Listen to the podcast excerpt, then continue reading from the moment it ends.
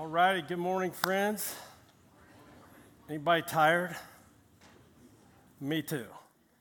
Um, I used to sleep a lot in church. Church is an awesome place to sleep. And I was in a little Episcopal church in a rural area, Goochland County, and um, we would kneel for prayer, and I thought, well, what if I just knelt forward during the sermon, and I would take my uh, arm and put that on the hard wood of the pew in front of me, and I would look like I was praying. And honestly, generally was pretty either boring or above my head, and very quickly, like, like somebody speaking after lunch, very quickly I would fall asleep. And how, in fact, did I know this? Because usually by the end of the sermon, I had drool on my shoes. I remember once I preached in Rwanda, and, and, and it's a tough deal because you fly over there and you miss a night of sleep. And um, I was preaching in the largest cathedral. Actually, y'all helped build it. And I preached, and then about thirty minutes later, in front of, you know, seven, eight thousand people, whatever it was, I fell asleep and started snoring back here on the platform. It was embarrassing. So I know it's risky, but as I was praying this week, uh, one thing the Lord impressed on me is that a lot of people here are exhausted. You're just exhausted. Exhausted. So at the risk of putting you to sleep, I actually want you to experience the presence of the Lord with no noise. So I get it. I, I like to do lots of things. Phones down. Could we just literally take thirty seconds? It'll seem like ten minutes. Could we take thirty seconds and just breathe and say, Lord, fill me with your spirit. Let me adore you in the beauty of your holiness. I'd like to give you five, but let's even just shoot for thirty. Come, Lord Jesus.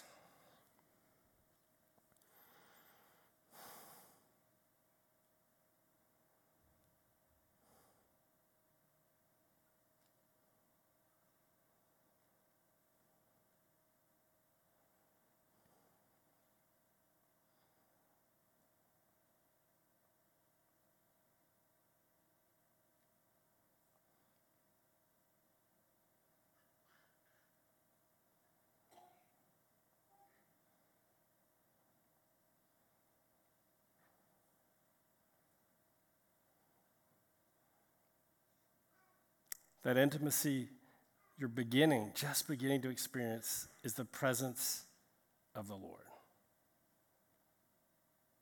And all God's people said, amen. I think we'd be healthier people if we did that more often. And guys, we need to step up. Um, I saw a meme this week, and it talked about all the things that mom does for Christmas and all the things dad does. Um, and I know if you're single, like, you pretty much do everything. We need to carve some time.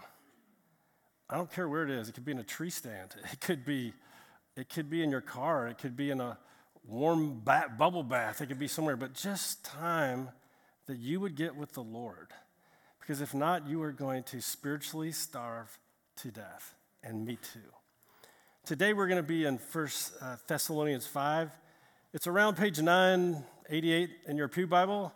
Um, I don't care where you find it, but if you would go there, that would be awesome. So Saint Paul, Paul, went to Thessalonica in Greece, and it was pagan. There were no Christians there. Uh, there were some Jews there, but there were no Christians, and he talked about Jesus. And he talked about Jesus so much that some converted, but eventually the authorities ran him out of town. And so He he left because he had to. They ran him out. Not the church people, but the bad guys ran him out. And so he's writing this letter to kind of encourage this young, growing group of believers. It's almost like if you've ever grown uh, something in a garden, or you have a flower or something you're growing, and at first you plant the seed and you water it, and, and it starts to grow, and you hope it's going to grow. And so Paul's writing, I, I don't remember the amount of time, might have been two or three years, who knows, but it was sometime after he left, and he's trying to encourage them. They're getting very frustrated. They're like, hey, we, we love Jesus. Yes, we do, but um, where is he? he? You know, where is he? We want him to come back, and some of us have died. And so he talks a lot about the return of Jesus. And he talks a lot about those who've fallen asleep in Jesus. But then he also gives a lot of commands for um, walking as a Christian. You see, churches are really good at telling people how to get saved, how to get born again, how to be born from above. You use whatever phrase you want. How to know Christ. But we're pretty lousy generally at telling people how to live as a Christian. Amen? Amen. And so this, this little passage, First Thess five, twelve and following, um, is some very practical advice Paul's giving to the church. Um, so look, go, go down and look, First Thessalonians five, verse twelve. It says this, it says, "We ask you, brothers, to respect those who labor among you and who are over you in the Lord." He's not talking about government, he's talking about pastors. He's saying, hey, if you want to if you want to be a healthy follower of Jesus, this is part of it. You're to respect those who labor among you in, in the gospel. Those who are over you, like pastors and teachers, evangelists, uh, respect those, uh, and, and, and he says, that are over you and, and who admonish you. And what I realized quickly is too often pastors, we don't admonish people. We may get mad at them, we may yell at them. Admonishment seems like a negative word, doesn't it? Admonish. But actually admonish, admonishment really means that you love somebody enough that if you see them going off the road, you speak words of life and you warn them. And so part of a pastor's job is to admonish people. And let me just tell you, they don't always like it. I, I don't like to be admonished, right? But that's part of being a healthy Christian, that God, the, the great shepherd, has put under shepherds over you to uh, warn you when he sees you or when they see you going off the road into a ditch. You know, I'm I'm a senior pastor here, but I have a head bishop over me. And trust me, he has admonished me. And even as a bishop, I'm a bishop. And, oh, purple shirt, collar, whoa. But you know what? We admonish one another. We've had bishops removed from their posts because they, they failed to listen to the clear admonition of their brother bishops. But anyway, he's saying, I want you to respect those who are over you, the pastors and the teachers. I want you to esteem them very highly in love because of their work. Be at peace among yourselves. Why do you reckon pastors don't admonish? Don't like confrontation. What happens when you admonish people? I after COVID, I called a bunch of people up and like, hey, man, I love you. Yes, I do. But you need to get your B U T T back in C H U R C H. And some of them received it joyfully, and some of them haven't come back yet. But I, I didn't say it mean, but it was important. So we have this job to admonish, and not just about church attendance. So let's look at it, just really quickly, we'll look at a couple scriptures that sing the same song. Hebrews thirteen, seventeen says this, hey, church, it says, uh, uh, obey your leaders and submit to them. Well, maybe you're like me. Maybe you're uh, antinomian. Maybe you don't like authority. Maybe you're, you like breaking rules. I understand that. I really do. But the call from God to be a healthy believer is to obey your leaders and submit to them. Unless they ask you to do something that's immoral or unbiblical, obey them. That's it. And it says, for they are keeping watch over your souls. See, that actually is the job of a pastor, not just to fill your head with information, but to care for your souls. And I would say it trickles down even. You have people that lead your life group, that, that are kind of the spiritual leaders of your small group. And they're given, they, they see what's going on in your life more than some of us. And so he says, obey your leaders, submit to them. They're keeping watch over your souls as those who will have to give an account. Let them do this with joy and not with groaning, for that would be of no advantage to you. So that's Hebrews. First Timothy five, seventeen says this, let the elders or, or, the, or the presbyters who rule, uh, rule well, be considered worthy of double honor. Now, we're not talking about a mega church and a guy who has jets and helicopters and wants you to sow seeds of faith money. We're not talking about that. We're not talking about what I see sometimes even in Africa, they, they call the bishops, my Lord Bishop. Uh, I don't like that. We call it one Lord, one Lord. But the one thing the Africans have learned that maybe we haven't is to honor the man, man of God that God has placed over them. Honor, real honor, not feigned honor. Nobody likes feigned honor, right? But respect and honor. So we see that. First Thess, we see it in Hebrews, we see it in First Timothy. Galatians six, it says, let the one who is taught the word share all good things with the one who teaches. Did you hear that? Let the one who's taught uh, taught the word of God share all good things with the one who teaches. Now, I'm not asking you to give me anything right now. Our church is very generous with our pastors. We do the scale of one to ten, and we like to be like at a seven, seven and a half pay thing. We're generous. Fair to fair plus. We kind of lean into fair plus. So our church gets an A for that. But some of us today, um, this is a challenging word, that the Lord wants you to be generous with those who are teaching you. It's there in the Bible. I, I didn't write it. One more. Oh, First Timothy, I already said that one. So let's pick it up. The next, verse thirteen, it says what? Y'all help me, because I'm on a computer because my printer died. So tell me what it says, verse thirteen b.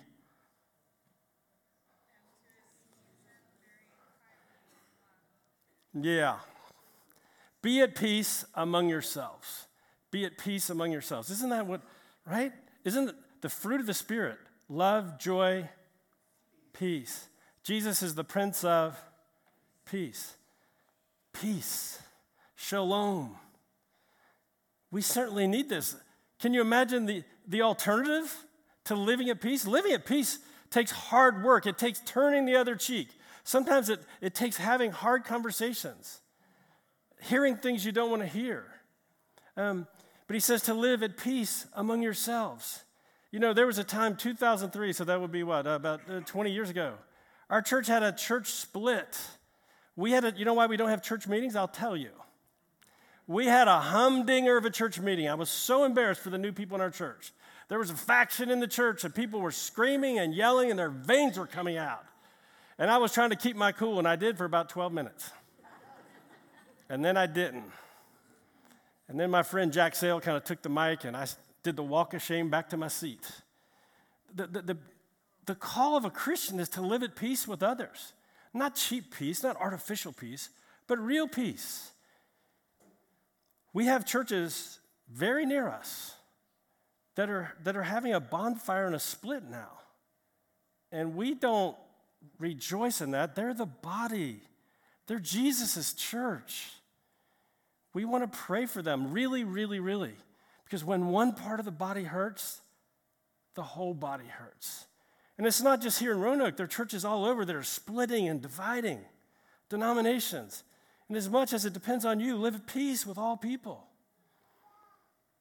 Now we go to verse fourteen if you're following the scriptures. It says, and we urge you, brothers. Now, I think he must have been Southern, right? Any of y'all raised by a Southern mama or grandmama? Honey, mama would like you to do so-and-so. That really doesn't mean she'd like you. She's not really urging you. She's telling you, do it. Do it and do it yesterday. So what are the what are the things we're supposed to do? And it's going to seem like a heavy burden until I get to the end. I want you to know, at the end, we can only do this through Christ. All right. So what are the, what are the, what are the things that we're we're being urged to do by Saint Paul? Not just pastors are to admonish, right? I don't want to be the guy with the you know admonishment thing in my head. Stop that. Do this. Stop that. Do that. We are to admonish one another. Again, when you admonish a brother or sister in Christ, take heed lest you fall. Take heed lest you fall. Maybe the prayer is like, Lord, search me, try me. If there's any offensive way in me, you pull it out. Pull the beam out of my eye so I can see clearly before I step into this loving act of trying to admonish or warn a brother or sister who's going off track. But the call is still there, not just for pastors, but for all believers. Admonish the idle or disorderly. Admonish. You'll not always be invited to the country club or get an attaboy or attagirl when you do it, but that's the call of a Christian believer, to admonish those who are going off track. And it's not simply to warn them, but what else? What's the next thing we're called to do? Encourage. To encourage. I remember somebody snuck into our staff kitchen and put a, uh, put a sheet of fifty ways to encourage your child. I tell you, I'll never forget it. Encouragement goes a long way. The world will kick you in the teeth. We need to speak words of life and encouragement. Good job. Not fake encouragement, right? Not fake, because that's that's no good. But authentic encouragement. How are you encouraging your children? How are you encouraging your grandchildren? If, how are you encouraging the people you work with? Are you speaking words of life and encouragement to build them up, especially in Christ? Admonishment and encourage the faint-hearted. We got a lot of faint-hearted people. What's the third thing we're called to do? Help the, the weak. Now, that could be spiritually weak. It could be psychologically, emotionally weak. Uh, last year, we had, y'all gave so generously in, in December. You guys were amazing. We were so deep in a hole, I was like, oh, we're in trouble. We made up six hundred thousand dollars in like three weeks, and then it was more than that. And we had so much money that we helped uh, Archbishop Ben and Mama Gloria build a house. They want to have five hundred orphans that they'll adopt. They've already hired thirteen people. Most of those kids have gone to college because they've paid for them to go to college. They're kids they adopted.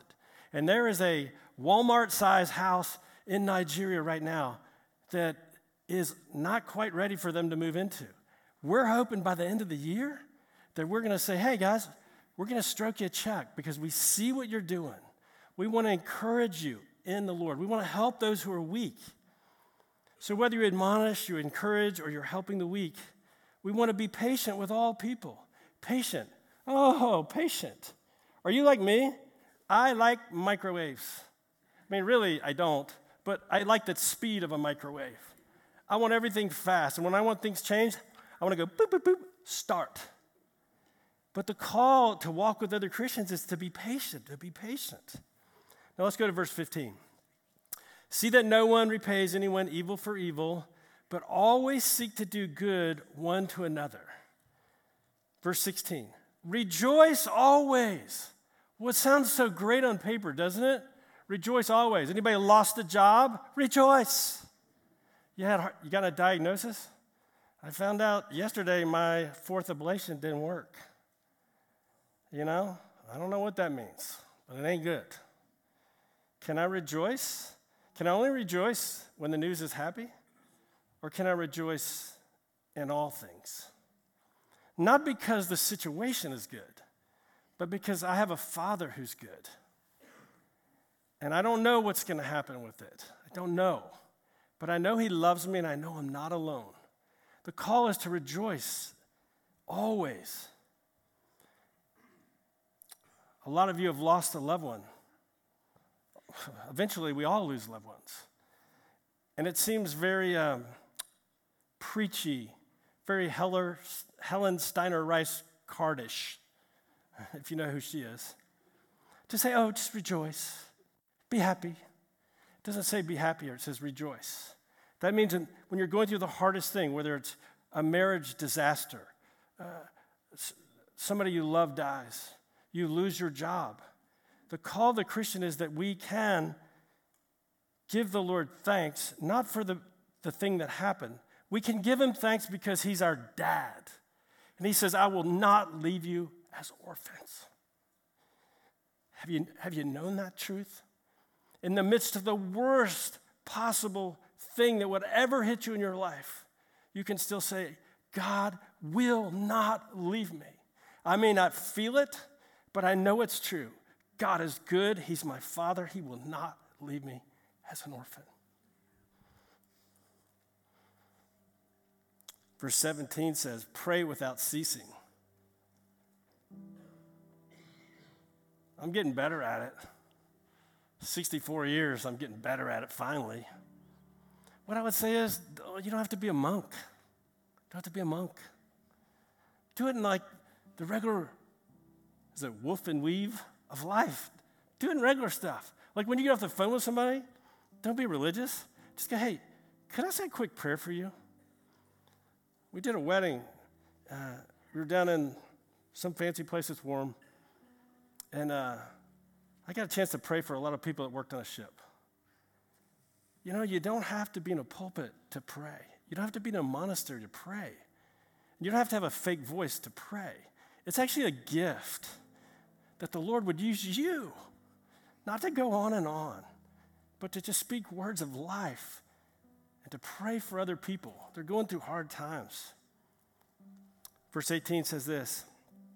Because see, by the end of this passage, I'm like, okay, hold on, let's let's let's, let's just count it quick because we're this is a lot of things.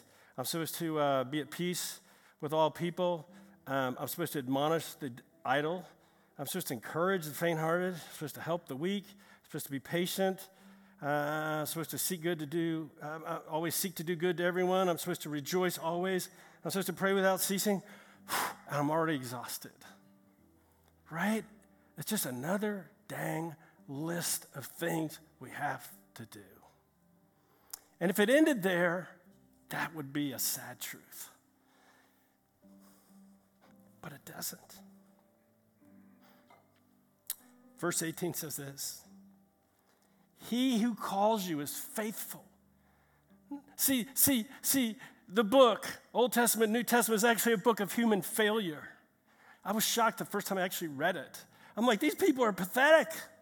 They're pathetic.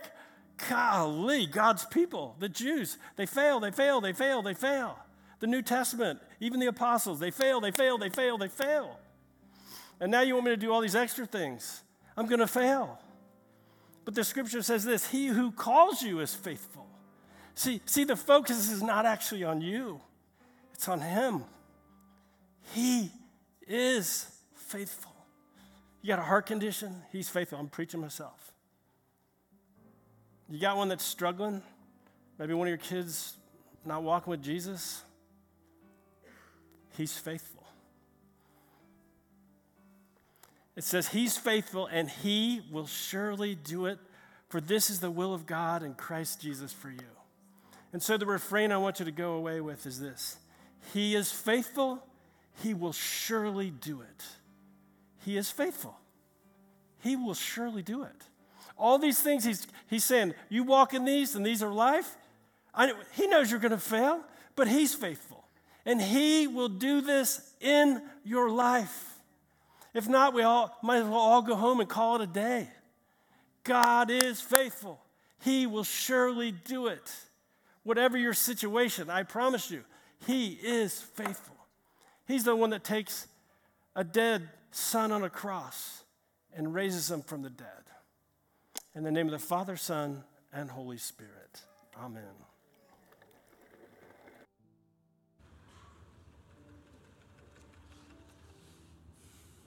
Would you bow your heads with me?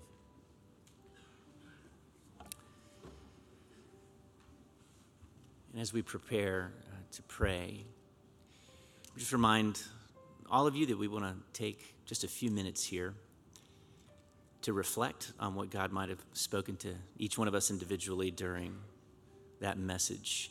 These curved rails are for you to, to deal with the Lord individually, and then we have the straight rails over on the side where someone would love to pray with you, whatever it is that God has placed on you.